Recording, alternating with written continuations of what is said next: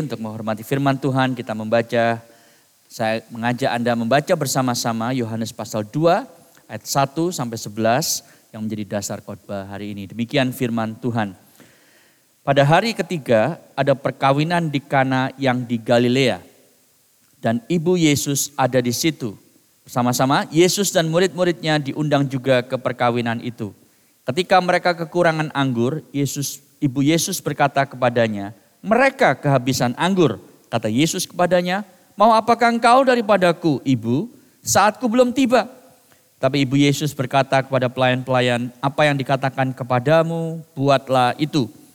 Di situ ada enam tempayan yang disediakan untuk pembasuhan menurut adat orang Yahudi. Masing-masing isinya dua tiga buyung. Yesus berkata kepada pelayan-pelayan itu, isilah tempayan-tempayan itu penuh dengan air. Mereka pun mengisinya sampai penuh. Lalu kata Yesus kepada mereka, sekarang cedoklah dan bawalah kepada pemimpin pesta lalu mereka pun membawanya. Ayat yang ke-9, setelah pemimpin pesta itu mengecap air yang telah menjadi anggur itu dan ia tidak tahu dari mana datangnya, tetapi pelayan-pelayan yang mencedok air itu mengetahuinya. Ia memanggil mempelai laki-laki dan berkata kepadanya, setiap orang menghidangkan anggur yang baik dahulu dan sudah orang puas minum, barulah yang kurang baik.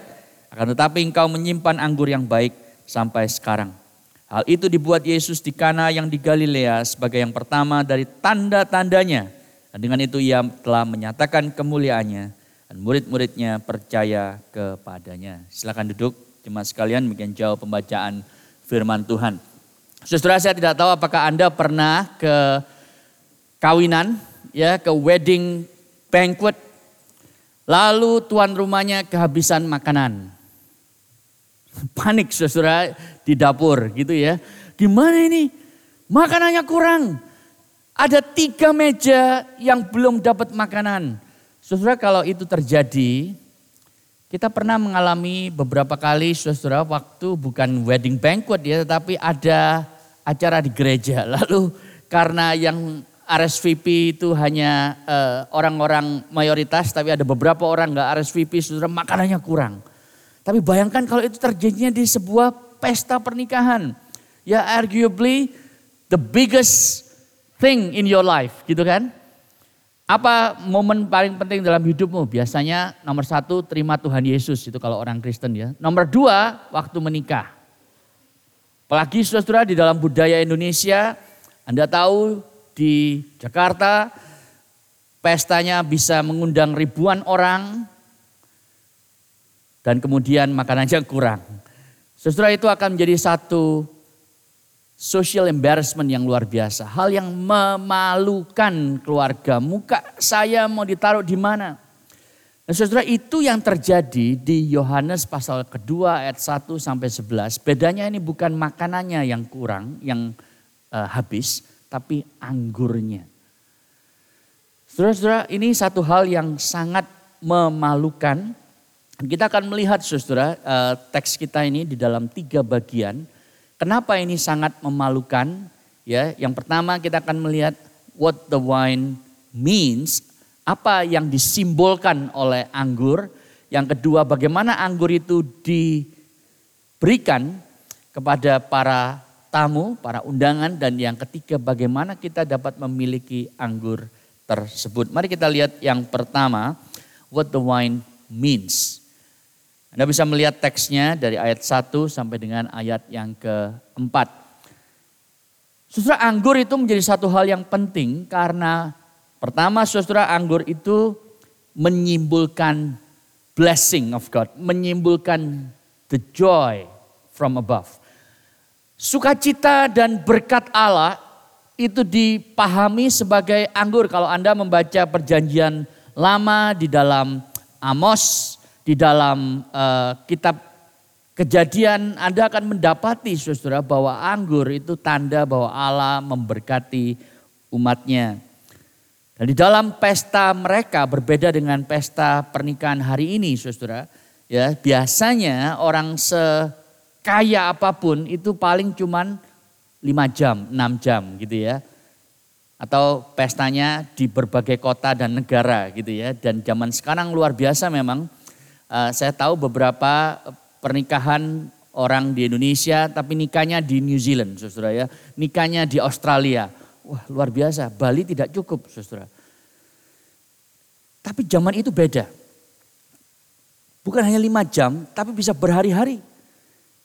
Ya, bahkan orang yang lebih kaya itu pestanya sampai tujuh hari saudara.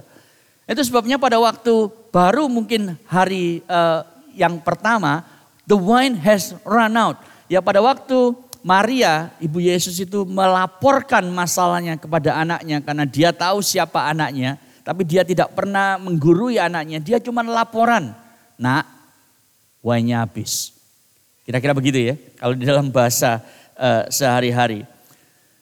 Dan mereka yang uh, bagian keluarga, mereka tahu mereka tidak bisa komplain. Seperti kalau hari ini saudara makanan habis, maka Anda akan komplain ke hotelnya, ke tempat di mana Anda menyelenggarakan pernikahanmu. Anda akan komplain kepada IO-nya. Ini gimana sih jadi IO makanan bisa habis? Tapi dalam konteks Yohanes pasal 2, saudara, mereka hanya bisa menyalahkan diri mereka sendiri. Karena ini homemade wedding. Do it yourself uh, wedding yang berlangsung berhari-hari. Dan jangan lupa di dalam budaya itu, budaya shame and honor itu sangat penting saudara. Jadi muka mau ditaruh di mana itu penting sampai hari ini tapi terlebih di zaman itu.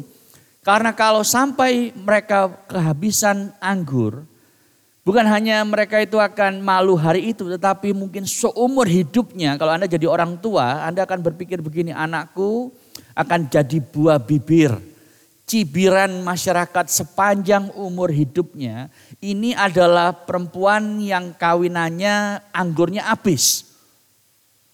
Saudara, Anda ke pasar, itu, dia itu. Masa merit anggurnya habis gitu. Saudara dibicarakan orang seperti itu dan itu yang akan terjadi. Satu hal yang membuat mereka mengalami uh, malu yang luar biasa. Tapi Yesus ada di sana. Dan Yesus yang akan fix the situation, yang akan menjadi solusi dari masalah tersebut. Anda perhatikan saudara jawaban Yesus kepada Maria ketika dibilang bahwa mereka kehabisan anggur. Itu adalah jawaban yang sangat kriptik, yang sangat aneh. Dan kalau Anda sudah membaca keempat kitab Injil, bertahun-tahun jadi orang Kristen, Anda akan menemukan sering kali jawaban Kristus itu memang aneh saudara. Itu sebabnya kita mesti studi Alkitab baik-baik supaya kita memahami apa sih arti dari jawaban Yesus. Dan di dalam bagian ini dia bilang begini. Dalam bahasa Inggris, woman, what does it have to do with me? My hour has not yet come. Ya kalau Anda melihat bahasa Indonesianya, dengan dikatakan, mau apakah engkau daripadaku ibu saatku belum tiba. Nah saudara, sayang sekali di dalam bahasa Indonesia terjemahan LAI dipakai kata ibu karena tidak ada kata ibu di sana. Kata yang dipakai dalam bahasa aslinya Gina itu artinya wanita.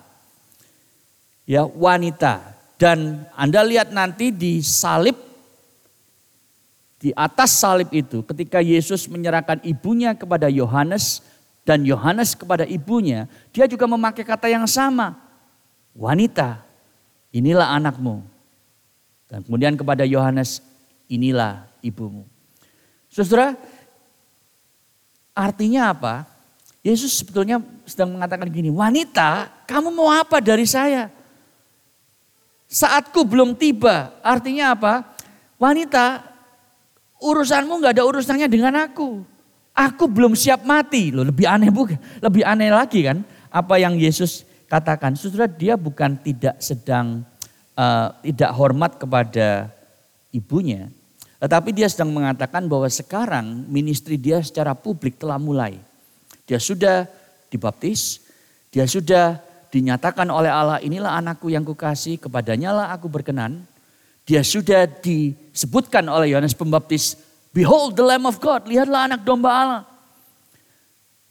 Ministry pelayanan Yesus secara publik telah mulai sehingga Yesus sedang berkata kepada Maria, sekarang relasi kita mengalami perubahan. Aku bukan saja anakmu, tetapi aku ini juru selamatmu. Aku bukan hanya son of Mary, tetapi aku son of man. Son of God, itu yang Yesus sedang katakan. Jadi dia bukan menjadi anak yang kurang ajar, saudara. Tapi pada waktu dia menjawab secara kriptik, secara kelihatannya aneh itu, dia sedang melihat sesuatu yang lebih dalam daripada apa yang dilihat orang. Karena pada para tamu di sana sedang melihat ini adalah satu hal yang memalukan secara sosial. Yesus melihat sesuatu yang lebih dalam. Apa yang Yesus lihat?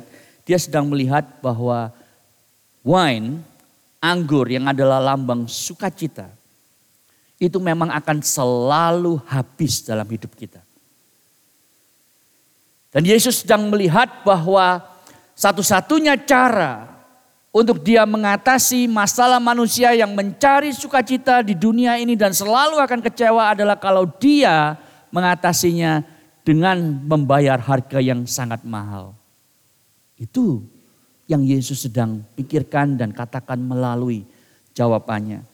Saudara, anggur melambangkan sukacita dan Yesus tahu bahwa sukacita di dunia ini adalah sukacita yang selalu akan habis prematur. Apa pun yang Anda kejar, yang Anda miliki, kebahagiaanmu akan semakin lama semakin diminish. Ya ada the law of diminishing return, saudara. Anda punya handphone baru, Anda senang, excited setelah dua bulan, bosan. Anda mencari sukacita di dalam the next purchase ya beli rumah baru yang lebih besar, beli mobil yang baru setelah beberapa bulan Anda merasa kok cuma gini ya.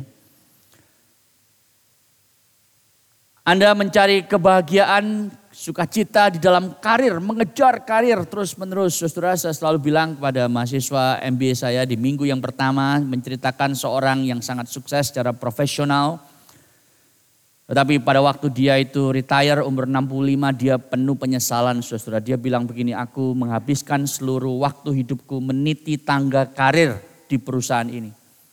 Sampai di puncak aku baru sadar bahwa tangga itu bersandar pada tembok yang salah. Dan sekarang udah telat.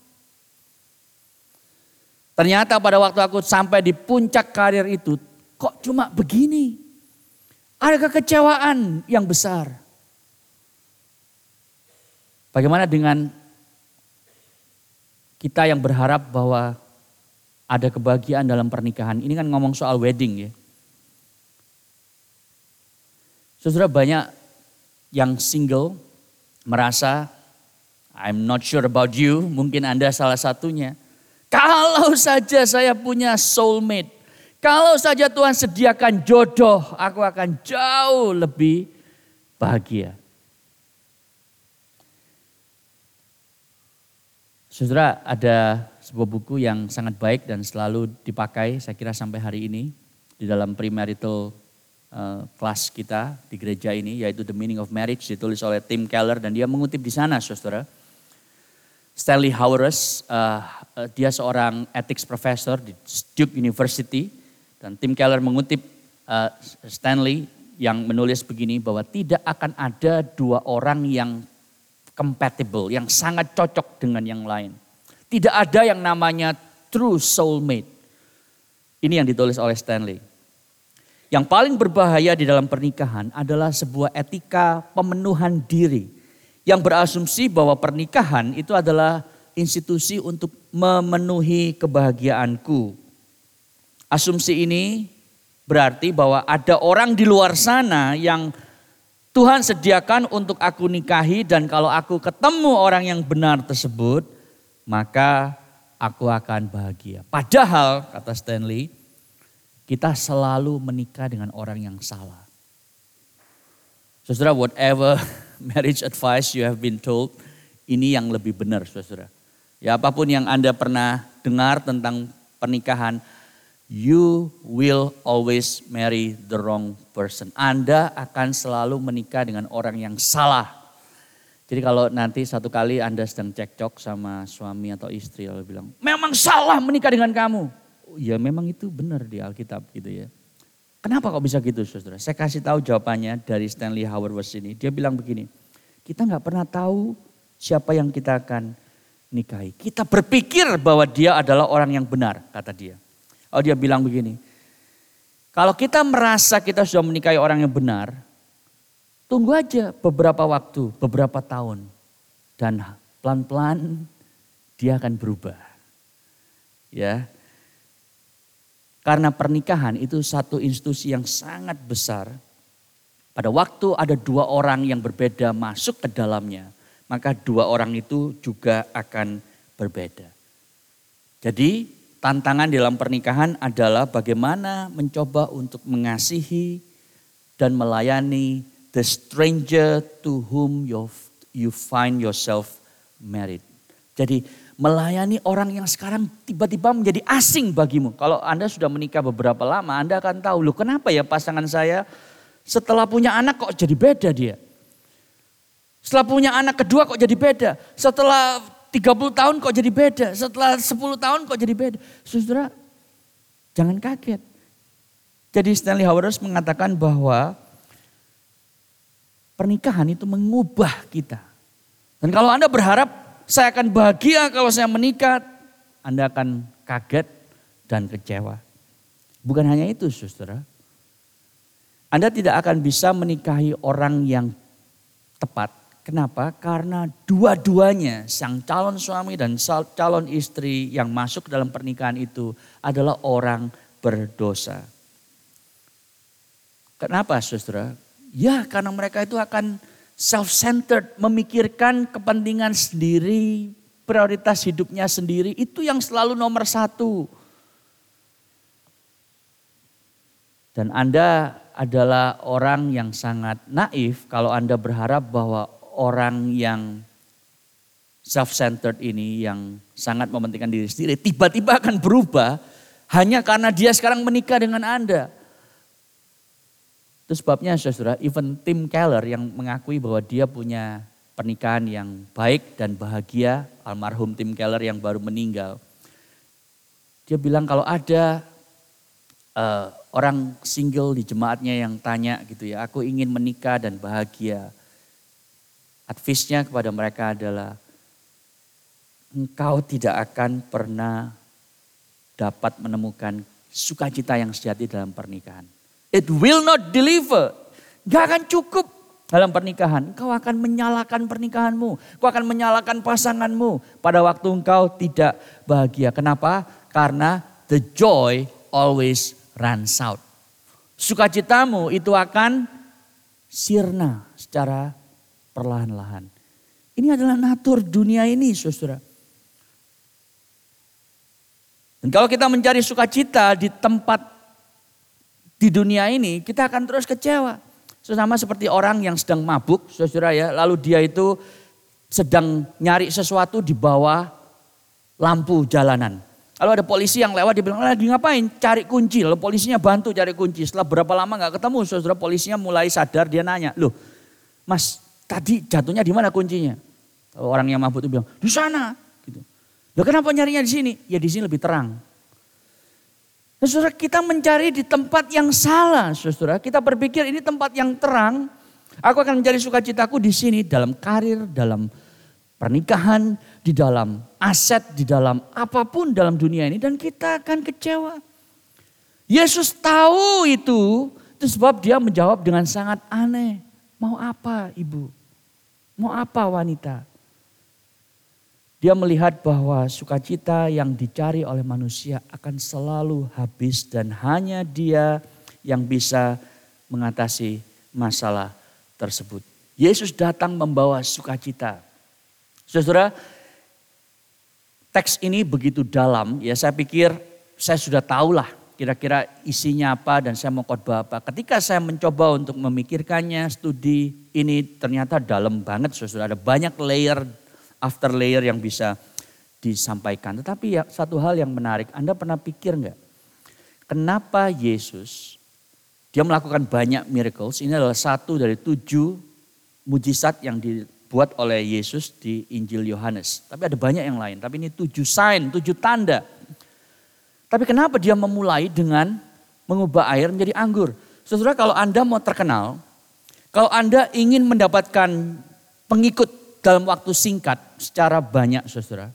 Maka Anda akan membuka dengan satu show yang spektakuler. Bukan cuma merubah air jadi anggur, yang tahu cuma para pelayan lagi. Yang lain nggak tahu.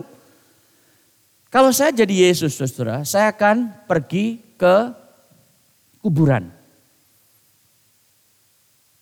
Lalu ajak orang datang, ya ada kameramen gitu ya, ada uh, social media people gitu, semuanya datang, kamerain saya. Lalu saya akan bilang, Lazarus keluarlah. Tiba-tiba saudara keluar Lazarus setelah mati berhari-hari. Wah semua orang tepuk tangan saudara. Mestinya dia mulai dengan Lazarus dulu. Kalau saya jadi konsultannya Yesus itu yang saya bilang. Tapi Anda pernah pikir gak kenapa dia mulai dengan mengubah air menjadi anggur? Karena Yesus datang untuk membawa sukacita yang sejati ke dalam dunia. Itu tujuannya saudara. Jadi kalau orang Kristen itu tidak menunjukkan sukacita dalam hidup mereka. Mungkin belum ketemu dengan Yesus yang ada di halaman halaman Alkitab ini. Saudara, joyless Christians, orang Kristen tanpa sukacita, itu menjadi halangan yang besar bagi orang yang mau kenal Yesus. Waktu mereka datang ke gereja dia lihat ini kok kayak kebaktian penguburan gitu ya. Semuanya itu nggak ada yang happy, memuji Tuhan. Tapi tegang, kaku. Sebab mereka bilang begini saudara, orang yang belum percaya kekristenan itu mencekik kita sehingga kita nggak bisa fun. Lihat orang Kristen jadi nggak fun, ini nggak boleh, itu nggak boleh gitu. Saudara, Anda salah kaprah kalau punya konsep seperti itu. Karena kekristenan adalah relasi dengan Allah di dalam Kristus yang memberimu sukacita yang dunia ini tidak bisa berikan. Itu sebabnya dia datang dengan terlebih dahulu mengubah air menjadi anggur karena anggur adalah lambang dari sukacita dan berkat Allah. Bukan hanya itu saudara, coba perhatikan. Dikatakan di dalam uh, slide berikutnya itu ya, ada enam tempayan stone water jars. Dan dikatakan dua atau tiga buyung, kita bingung. Apa maksudnya dua tiga buyung? Dalam bahasa Inggris dikasih pemahaman yang lebih akurat saudara. 20 to 30 gallons. Ya, gallons itu lebih besar ukurannya dari uh, liter Ya, jadi kalau saya sudah hitung matematikanya saudara ya. 20 sampai 30 uh, gallons itu sekitar 700 uh, eh, liter.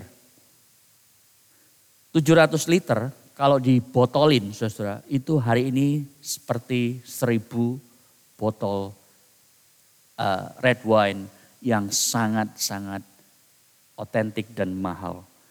Itu yang Yesus lakukan. Dia tidak hanya memberikan sukacita yang ala kadarnya. Dia memberikan sukacita secara abundant. Saudara, sekitar seribu botol wine untuk pernikahan di sebuah kota kecil bagi masyarakat yang ada di sana tentu terlalu banyak. Dan seorang komentator mengatakan sengaja Yesus itu memberikan wine dengan luar biasa. Kenapa saudara? Karena sisa dari wine yang tidak diminum itu akan menjadi berkat tersendiri bagi yang couples itu yang belum punya modal untuk kemudian dijual, saudara. Sehingga itu menjadi income bagi young couples. Itu yang Yesus berikan kepada kita, abundant blessings. Bukan hanya hari ini, bukan hanya tahun depan, tetapi seumur hidup Anda akan mengalami sukacita yang besar. Bukan hanya kuantitinya yang luar biasa, tetapi juga kualitinya. Tahu dari mana saudara? Karena ini dites dulu. Ya, para pelayan itu membawa kepada kepala pestanya, the master of ceremony. Lalu dia melakukan apa yang dilakukan oleh sommelier itu ya, wine taster. Pertama dia melihat warnanya dulu. Hmm, ini agak uh, hitam dan pekat gitu ya, bagus. Lalu dia itu akan putar-putar dulu, swirling. Habis itu dia akan sniff, dicium dulu kan. Jadi kalau Anda itu mau pura-pura ngerti wine ya, ya udah itu aja dilakukan. Anda lihat-lihat dulu, padahal Apa ya artinya? Anda juga nggak tahu. Tapi keren saudara ya. Habis itu Anda putar-putar sedikit, tapi jangan tumpah. Itu berarti Anda nggak ngerti kalau tumpah.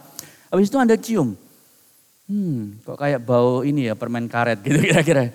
Nah setelah diputar Anda uh, sip just a little bit, kemudian di savor ya di, di taruh lidah gitu. Dan itu yang mungkin dia lakukan saudara. The five S, uh, apa namanya, see, sip, sniff, um, sip, and savor itu ya. Lalu dia bilang, enak ini, this is the good stuff. Lalu dia umumkan ke semua. Biasanya orang itu kasih yang enak dulu, kemudian tambah lama tambah nggak enak. Ya, kalau Anda pergi ke wine tasting, saudara ya, ada 10 wine. Biasanya dikasih yang paling murah dulu memang kan.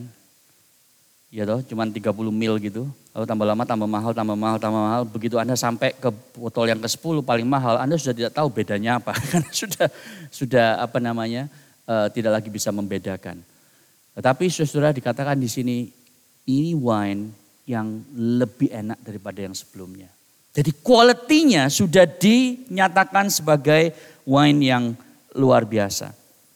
Saudara kalau Yesus memberikan sukacita, dia tidak memberikan sukacita yang murahan. Dia tidak memberikan sukacita yang bisa hilang setelah beberapa tahun. Dia memberikan sukacita yang konstan secara kualitas. Dan Anda tidak akan pernah kecewa terhadap Yesus. Itu sebabnya seorang yang bernama Polikarpus, murid dari Irenaeus, murid dari Rasul Yohanes, saudara ketika dia dibakar, dia tidak mau menyangkali Yesus, saudara.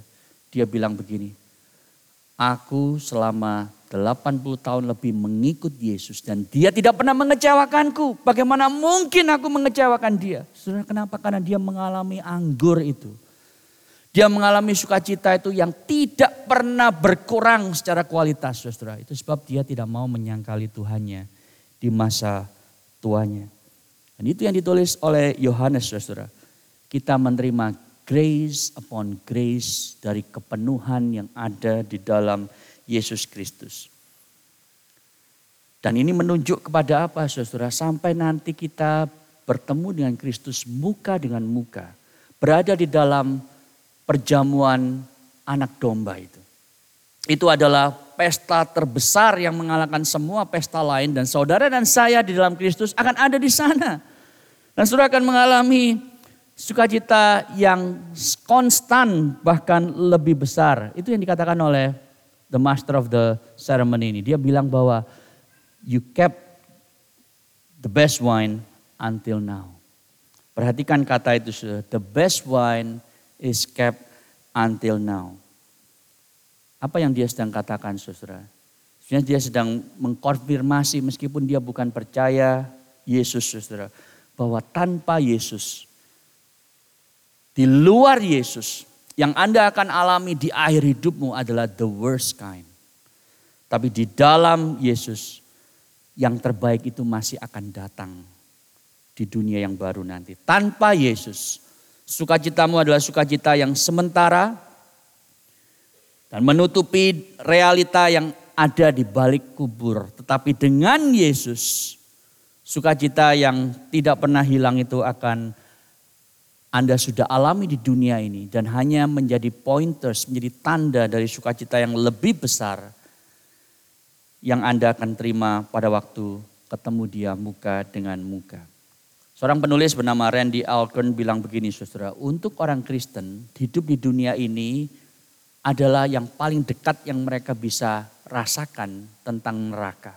Karena dunia kita adalah dunia yang sudah carut marut akan dosa. Untuk orang Kristen, hidup di dunia ini dengan semua kesulitan dan air mata dan penderitaan itu adalah yang paling dekat yang kita bisa alami tentang neraka. Tetapi bagi orang yang bukan percaya, bukan Kristen, hidup di dunia ini adalah yang paling dekat yang mereka bisa alami tentang surga. Karena setelah itu mereka akan mengalami yang terburuk yang mereka dapat alami. Tetapi di dalam Kristus Yesus, the best wine is kept until now. Jadi saudara, Anggur itu melambangkan sukacita yang Yesus berikan, sukacita yang berlimpah, sukacita yang kualitas dan kuantitasnya itu nomor satu dan tidak akan pernah berakhir. Tidak heran saudara, C.S. Lewis menulis seperti ini dalam Mere Christianity. Kalau Anda memiliki satu keinginan dalam hatimu. Yang dunia ini tidak bisa diberikan. Jangan salahkan dunia. Jangan salahkan orang lain. Jangan salahkan dirimu sendiri. Kalau engkau memiliki sesuatu yang Anda cari dalam diri pasanganmu, dalam pernikahan, dalam karir, dalam uang. Tapi semuanya nggak bisa memuaskan Anda. Hanya ada satu konklusi kata C.S. Lewis. Anda diciptakan bukan untuk dunia ini. Anda diciptakan untuk dunia yang akan datang. Dan the best wine is kept until then. Anda akan mengalami sukacita yang berlipat ganda jauh lebih besar dari sukacita yang Anda alami hari ini. Itu poin yang pertama, saudara. Poin yang kedua, bagaimana wine tersebut diberikan kepada para pengunjung, para tamu. Dalam slide berikutnya, saudara Anda bisa melihat apa yang Maria katakan kepada uh, pelayannya. Apa pun yang Yesus katakan kepadamu, lakukanlah. Saudara, Maria ini tidak banyak ngomong di dalam keempat kitab Injil. Tapi semua perkataannya itu perlu kita pikirkan. Ingat pada waktu dia menerima berita bahwa dia mengandung bayi Yesus. Dia bilang gini, jadilah padaku apa yang kau kehendaki. Luar biasa saudara kalimatnya. Nah sekarang dia bilang pada para pelayan, meskipun dia nggak ngerti apa yang Yesus katakan, dia bilang kepada para pelayan, apa pun yang dia bilang, lakukan. Ini satu kalimat statement iman yang luar biasa. Maria tidak tahu apa yang Yesus akan lakukan. In fact, saudara kita tidak diberitahu bagaimana Yesus melakukan uh, mujizat ini, saudara. Dia tidak mengatakan apa pun. Dia tidak bilang air berubah jadi anggur. Enggak, saudara. Dia tidak pakai magic wand, ya, pakai uh, mantra tertentu. Wingardium Leviosa gitu ya kalau Anda suka film uh, Harry Potter gitu. Dia tidak pernah ngomong apa pun, dia hanya menyatakan kehendaknya dan tiba-tiba Saudara proses anggur itu menjadi matang, kemudian di crush, kemudian difermentasi, dipercepat Saudara. Ya, langsung berubah gitu. Tidak perlu bertahun-tahun tapi berubah dalam hitungan detik karena Yesus menghendakinya. Tapi yang luar biasa, saudara Yesus meminta para pelayan itu untuk mengisi keenam tempayan batu itu dengan air. Saudara, apakah Yesus perlu mengajak mereka? Gak perlu kan? Yesus bisa tiba-tiba air itu terisi sendiri di enam tempayan. Bisa nggak saudara? Ya bisa lah, dia bisa mengubah air jadi anggur. Apa nggak lebih mudah bagi Yesus tiba-tiba semua airnya terisi? Tapi dia panggil para pelayan untuk mengisi. Saudara, dia mau kita terlibat. Pada waktu dia ingin menyatakan sukacita kepada dunia, dia mengundang Anda dan saya untuk ambil bagian di dalamnya. Dan saudara yang sangat eh, menarik yang sering kali lepas dari perhatian kita membaca teks ini karena sudah terlalu sering adalah pada waktu para pelayan ini membawa tempayan tersebut ya berisi uh, 30 gallons uh, air yang sudah jadi anggur itu. Lalu dicoba oleh uh, master of ceremony itu. Dikatakan di sana dia tidak tahu saudara. Dia tidak tahu bahwa tadinya ini air sekarang berubah jadi anggur. Tapi pelayan-pelayan itu tahu. Kenapa? Karena mereka yang isi air. Dan betul-betul air. Mungkin ada yang nyoba. Iya ya air, tap water gitu kan. Tapi sekarang sudah jadi anggur. Maksudnya apa saudara? Maksudnya begini. Kalau Anda ingin mengalami Allah bekerja dengan ajaib dalam hidupmu. Terlibatlah dalam pelayanan. Banyak orang Kristen yang bilang hidup saya tuh ikut Yesus kayaknya kok kering ya. Kayaknya kok nggak ada gairah gitu. Tidak ada sesuatu yang dinamis. Ya udah begitu-begitu aja. Sudah tahu kenapa? Karena Anda tidak mau terlibat di dalam pekerjaan rohani yang Yesus mulai. Anda tidak pernah terjun di dalam semua hal yang membuat Anda mungkin akan menderita, mengeluarkan air mata. Karena salah mengerti orang, tikam dari belakang. Tetapi saudara, Kalau Anda mengalami semua itu demi Yesus, Anda akan mengalami berkat yang Anda tidak pernah akan alami dengan cara lain. Ini yang dialami oleh para pelayan. Mereka tahu tadinya air jadi anggur. The master of ceremony did not know that. Ini berkat terbesar saudara. Dan itu akan membuat kita itu semakin serius. Semakin sungguh-sungguh. Hanya pelayan yang tahu. So, saya sudah melayani Tuhan cukup lama saudara. Dan saya pernah satu kali, mungkin saya pernah cerita ini. Lagi mikir cukup waktu nggak untuk cerita. Ada satu camp yang saya pernah layani saudara waktu saya masih uh, SMA 3. Dan camp itu terjadi dalam seminggu karena ada dua camp. Satu untuk pekerja, jadi saya melayani di sebuah gereja dengan jumlah remaja itu 500. The biggest in Surabaya at the time. Jadi campnya dibagi dua, camp pekerja dan camp jemaat. Ya, bayangkan ya, nanti kapan-kapan kita ngadain camp begitu ya, coba seminggu eh, panitianya sama dua kali ya. Jadi setelah tiga hari pertama yang eh, camp pekerja selesai, saudara kita lemes semua, aduh lemes, mana vitamin C-nya ya, yang 2000 mg. Lemes kenapa saudara? Karena begitu bisnya pergi yang pekerja, datanglah bis yang baru saudara ya, jemaat yang lebih liar biasanya. Ya. Ada yang belum percaya, ada yang nakal. SMA 3 justru lagi banyak adrenalin yang liar gitu kan. Jadi kita sudah capek secara fisik. Nah sudah tahu apa yang terjadi kita lebih serius berdoa mengandalkan lutut daripada pengalaman. Dan para peserta nggak tahu. Tetapi yang namanya doa itu tidak putus saudara. Waktu sesi mulai ada orang yang berdoa di kamar sebelah Waktu makan ada yang berdoa tidak makan. Itu terus terjadi dan saudara tahu yang terjadi di dalam hari pertama. Ada yang berantem sampai meja itu apa kursi itu diangkat dan putus apa pecah gitu ya. Itu terjadi karena mereka belum Kristen memang.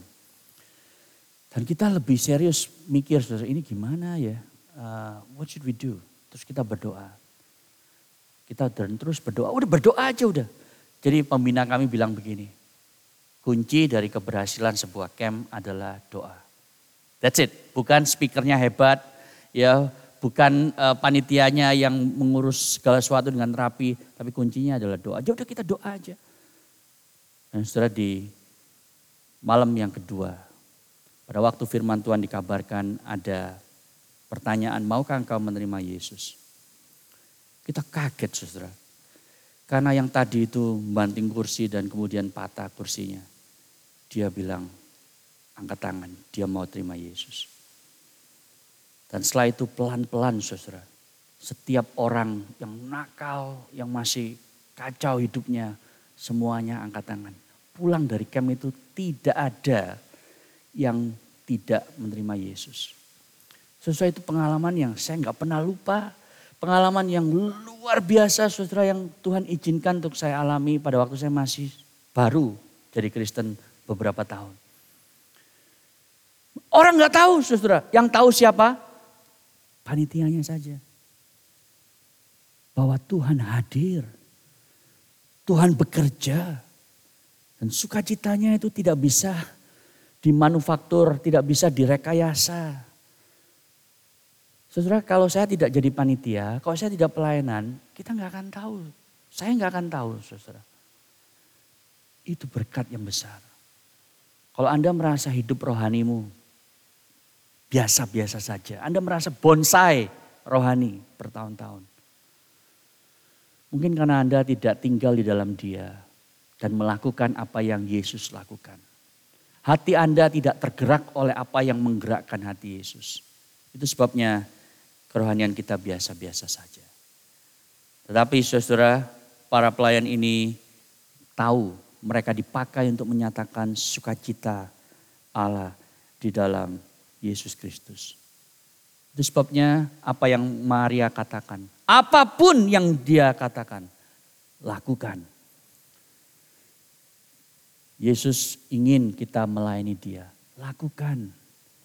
Jangan pilih pilih apa yang kita mau lakukan dan tidak mau lakukan. Seakan-akan Yesus itu jongos kita atau konsultan kita. Tapi seperti yang Maria katakan itu harusnya menjadi moto hidup kita. Whatever he says to you, just do it. Kalau itu bertentangan dengan orang tuaku gimana? Kalau bertentangan dengan apa yang aku diajari oleh guru gimana? Just do it. Karena dia adalah Tuhan atas seluruh alam semesta yang mengasihimu. Just do it. Poin yang ketiga dan terakhir, bagaimana kalau begitu kita mendapatkan this wine, this divine joy, sukacita ilahi ini? Jawabannya ada di ayat yang ke-11. Ini sebenarnya menjadi kunci saudara dari uh, eh, 10 ayat yang pertama. Yang dikatakan di sana, this is uh, the first of his signs. Ini adalah satu dari tanda-tanda yang lain yang Yesus lakukan di Kana di Galilea untuk menyatakan kemuliaannya. Saudara menarik sekali Yohanes tidak memakai kata mujizat, tidak memakai kata karya atau kuasa yang luar biasa, tapi dia memakai kata tanda. Jadi pertanyaannya adalah tanda apa? Tanda itu menunjuk ke mana? Tanda itu menunjuk kepada kemuliaan Yesus. Kemuliaan Yesus. Nah saudara, saya beritahu apa yang saya tadi tidak sempat uh, sharingkan di ibadah pagi. Ini bonus bagi Anda yang datang kebaktian kedua. Uh, for better or worse gitu ya, ini bonus. Kalau Anda perhatikan seluruh Injil Yohanes, hanya di pasal pertama dan kedua ini saudara, dia itu begitu concern dengan catatan hari. Ya kalau Anda melihat di dalam Yohanes itu ada selalu catatan ya misalnya di pasal 1 ayat 29. Ayat 35, ayat 39, ayat 43. Keesokan harinya, keesokan harinya, keesokan harinya, keesokan harinya. Ini cuma di dua pasal ini. Setelah itu dia nggak peduli soal, hari. Bahkan pada waktu Yesus bangkit dia tidak bilang di hari ketiga. Enggak dia tidak sebutkan itu. Tapi di sini dia ngomong keesokan harinya, keesokan harinya, keesokan harinya. Saudara tahu kenapa? Saya baru paham itu saudara beberapa waktu lalu. Karena rupa-rupanya Yohanes ini sedang menulis ulang kejadian pasal yang pertama tujuh hari Allah mencipta. Sekarang Yohanes sedang mengatakan karena di hari ketiga di mana perjamuan kana ini terjadi persis adalah hari yang ketujuh. Hari sabat saudara. Dan Yohanes sedang menunjukkan bahwa sekarang Yesus itu, Yesus yang menciptakan dunia ini, yang membawa dunia ini kepada eksistensi. Dia sedang menciptakan ulang manusia yang berdosa di dalam dirinya. Yesus bukan hanya pencipta kita, tetapi dia pencipta ulang diri kita. Dan itulah kemuliaan yang dia sedang nyatakan. Ada recreating power. Ada recreating power itu sebabnya kalau Anda lihat Yohanes 2, 3, dan 4. Ini menjadi satu kesatuan saudara. Yohanes 2 dimulai dengan uh, perjamuan di Kana, lalu dia pergi ke Kapernaum, kemudian dia ke Yudea, ke Samaria. Lalu Anda lihat nanti di pasal yang keempat ayat yang terakhir, Yesus balik lagi ke Kana. Jadi pelayanan Yesus itu tidak terlalu jauh sebetulnya. Tapi dia balik lagi ke Kana saudara. Nah apa yang dilakukan di pasal 2, 3, dan 4? Benang merahnya adalah dia membuat segala sesuatu itu baru. Di Kana dia membuat new wine. Kemudian dia, kalau Anda teruskan baca Yohanes 2, membuat bait Allah yang baru. Kemudian dia bilang kepada Nikodemus, engkau harus lahir baru. Kemudian dia bilang kepada perempuan di Samaria, saudara, ada cara menyembah Allah yang baru. Yesus sedang mengatakan, aku menyatakan kemuliaanku dengan membuat segala sesuatu baru. Ini yang disebut Rasul Paulus di dalam Kristus. Engkau adalah ciptaan baru yang lama sudah berlalu, yang baru sudah datang. Saudara, kalau Anda mengalami sukacita itu, sukacita Yesus itu, engkau menjadi ciptaan baru. Cara engkau melihat keluarga, melihat pekerjaan, melihat uang, semuanya akan baru. Ini masalah worldview yang berubah. Tapi bagaimana saudara Anda mendapatkan wine itu? Karena kalau Anda melihat glory itu terkait dengan jawaban Yesus saudara. Jawaban Yesus ketika dia ditanya Maria, dia bilang gini, saatku belum tiba. My hour has not yet come. So, setiap kali Yesus bilang saatku belum tiba. Saatku belum tiba. Itu berulang kali di Injil Yohanes. Kalau Anda melihat misalnya Yohanes pasal yang ke-7 ayat 30, 8 ayat 20, 12 ayat 23, 13 ayat 1, 17 ayat 1 dan seterusnya anda akan ketemu Yesus ngomong saatku belum tiba, saatku belum tiba atau saatku sudah tiba. Di Yohanes 17 ayat 1 itu bicara soal satu hal, kematiannya. Jadi seakan-akan Yesus sedang mengatakan saudara, kemuliaannya yang terbesar itu terlihat paling jelas pada waktu dia ada di atas kayu salib, mati bagi dosa kita. Di sana dia manifest his glory. Dan Yesus mengatakan kepada kita satu hal saudara. Bahwa kita tidak akan bisa mendapat sukacita kalau bukan karena kematiannya. Sudah aneh gak sih Maria bilang begini, mereka kehabisan anggur. Lalu jawabannya, aku belum saatnya mati sekarang. Loh aneh banget. Saudara. Ya kan? Ini ada orang kehabisan sukacita. Terus dia jawabnya, ini bukan saatku mati ibu gitu ya, wanita. Tapi maksud Yesus itu tidak lain dan tidak bukan adalah bahwa the only way, satu-satunya cara dia bisa memberikan sukacita kepada kita adalah kalau dia naik ke atas kayu salib dan mati menanggung dosa kita di atasnya. Kita dapat memasuki sukacita Allah yang tidak berkesudahan itu hanya melalui kematiannya.